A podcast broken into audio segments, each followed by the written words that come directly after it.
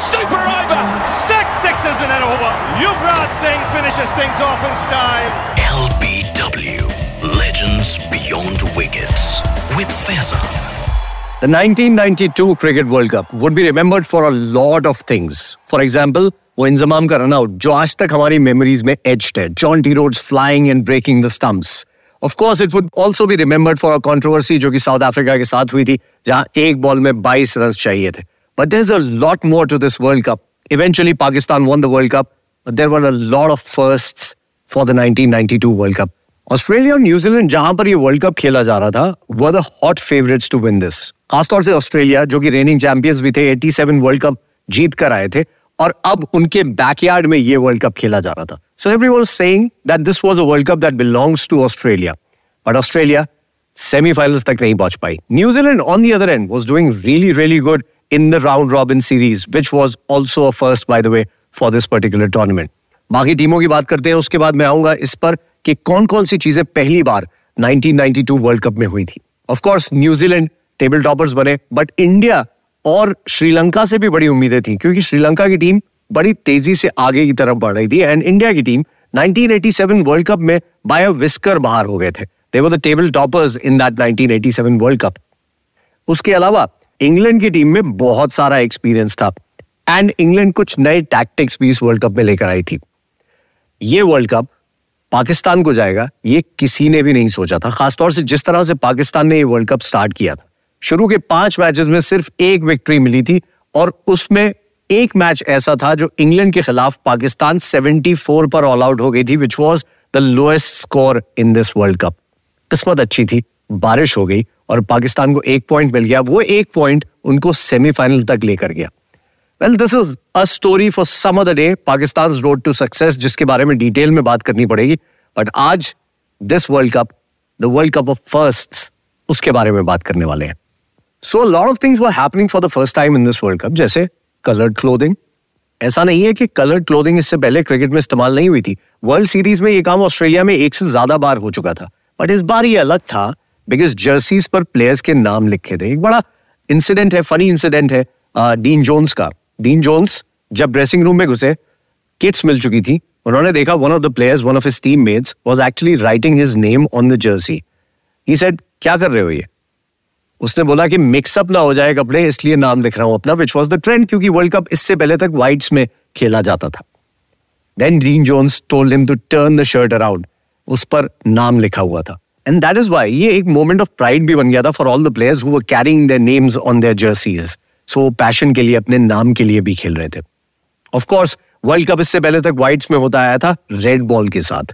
ये पहला world cup था जो व्हाइट बॉल से खेला जाने वाला था। और वो भी एक नहीं, दो व्हाइट बॉल से। वन फ्रॉम ईच एंड और ये ट्रेंड भी उस वर्ल्ड कप के साथ खत्म हो गया। रिसेंटली इस ट्रेंड को वापस लाया गया, जहाँ अब दोनों एंड से नई बॉल दी जाती है। ये पहला वर्ल्ड कप बना जहाँ डे नाइट मैचेस खेले गए। Under the lights flood lights चल रही थी।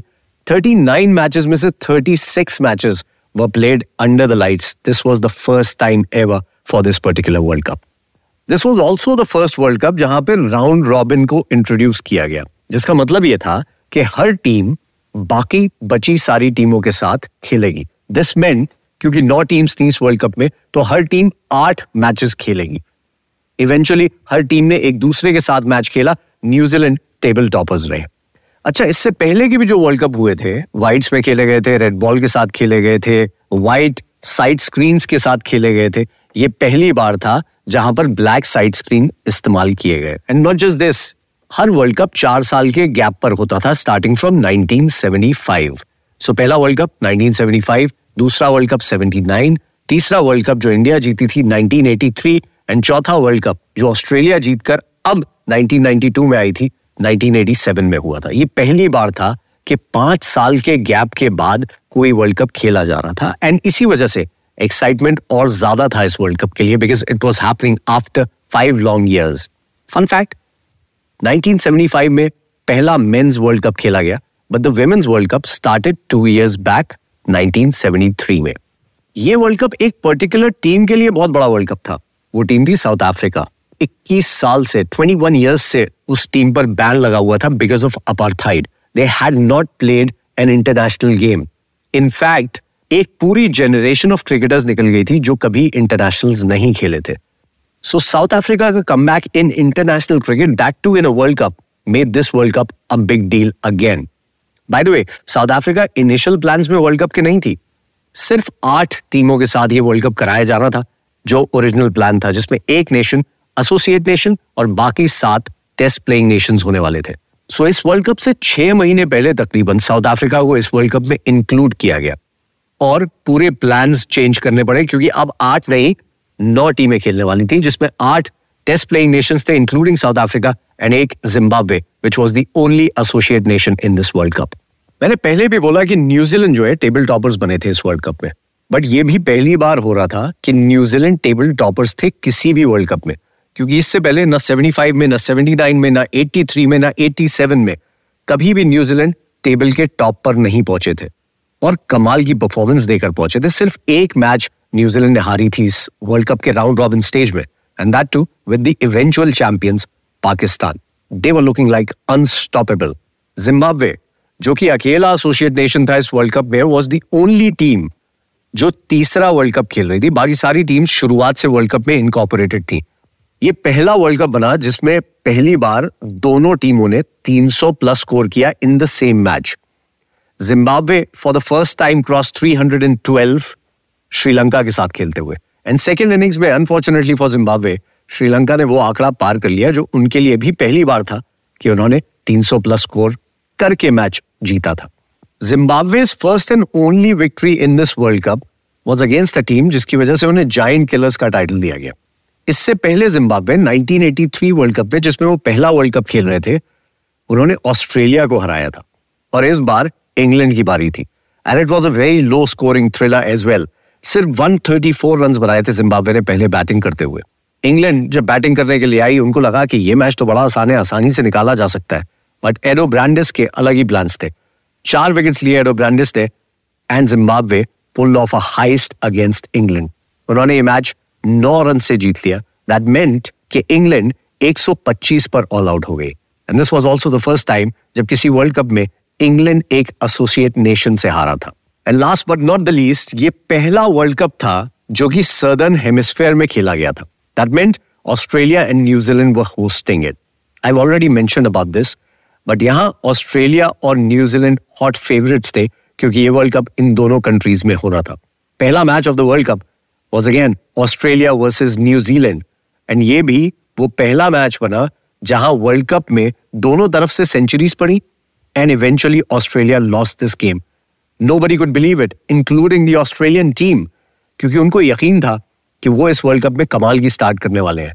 But I think it was the added pressure of hosting a world cup as well जिसकी वजह से ये मैच उन्होंने हारा। मार्टिन क्रोव ने इस मैच में हंड्रेड नॉट आउट बनाए थे और सेकेंड इनिंग्स में बैटिंग करते हुए डेविड बून ने एग्जैक्टली हंड्रेड रन स्कोर किए थे। फाइनली जब राउंड रॉबिन स्टेज खत्म हुआ तो न्यूजीलैंड जैसा कि मैंने पहले भी कहा टेबल टॉपर्स थे। उसके बाद नंबर आता था इंग्लैंड का, जो कि एक जिम्बाब्वे से मैच हारे हुए थे and there was another match जो कि उन्होंने हारा था अपने रनअप में।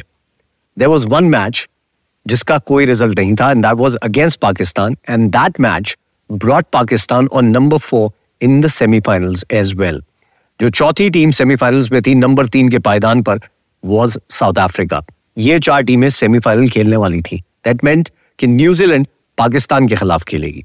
और ये सेमीफाइनल भी अपने आप में एक यादगार सेमीफाइनल है। बिकॉज़ न्यूजीलैंड एक ऐसी टीम थी जो कि अनस्टॉपेबल दिखाई दे रही थी। और पाकिस्तान एक ऐसी टीम थी जिनका रिकॉर्ड न्यूजीलैंड के खिलाफ बहुत कमाल का था। New Zealand were riding high but Pakistan had the confidence after coming into the semifinals ये मैच न्यूजीलैंड के हक में जा रहा था सेकंड बैटिंग करते हुए पाकिस्तान वो very slow but then came Inzamam and hit those 60 runs of just 37 deliveries in a 1992 World Cup उस टाइम पर जहाँ पर pinch hitters were not all that common. And eventually, Pakistan won this game and they were into the finals. दूसरे end पर England खेल रही थी South Africa के खिलाफ और ये मैच भी याद रखा जाएगा for different reason all together एक गेंद पर 22 रन साउथ अफ्रीका को चाहिए थे। हुआ यूँ था कि साउथ अफ्रीका ने टॉस जीतकर पहले फील्डिंग करने का फैसला लिया एंड इंग्लैंड की टीम एक अच्छे स्कोर करने के बाद 45 ओवर्स के बाद अंपायर ने डिक्लेयर किया कि ये फ़र्स्ट इनिंग्स यहीं पर रोकनी पड़ेंगी। उसका रीजन था स्लो ओवर रेट ये साउथ अफ्रीका ने जानबूझकर किया था क्योंकि उस दिन बारिश के चांसेस थे। They didn't want England to bat 50 overs ताकि उनको एक छोटा टारगेट चेस करना पड़े। But this backfire big time 12 minute के लिए सिर्फ़ बारिश आई और साउथ अफ्रीका की किस्मत पूरी तरह से खराब हो गई। ऐसी खराब हुई कि आज तक साउथ अफ्रीका वर्ल्ड कप में कामयाब नहीं हुए। सो व्हाट हैपेंड वाज जब साउथ अफ्रीका 12 मिनट के बाद वापस खेलने के लिए आए तो उनको 13 गेंदों में 22 रन चाहिए थे। With the rule that was officially used at that time South Africa को इवेंचुअली 21 रन चाहिए थे सात गेंदों में। And then there was a lot of confusion. The captains were talking to the umpires, the umpires were talking to the match referee, and eventually South Africa को जीतने के लिए 22 रन चाहिए थे सिर्फ एक गेंद में. And that's how South Africa's campaign ended. And I think they themselves were responsible for this. England और पाकिस्तान का फाइनल होना था. How it turned out, everyone knows. मैंने जैसा पहले भी कहा था कि इस वर्ल्ड कप के बिल्डअप के बारे में किसी और दिन बात करेंगे that road to success for Pakistan is another brilliant topic that I'm going to cover a little later. Hope you like the podcast. अगर आपके दिमाग में कोई टॉपिक्स है if you want to discuss something, if you have a match that you want it to be covered on my podcast, you can let me know. You can DM me at RJ Faizan Khan. Also follow at 891 Radio 4. So I'll see you later. We're going to a super over. Six sixes in an over. Yuvraj Singh finishes things off in style. LBW Legends Beyond Wickets with Faizan. Radio 4.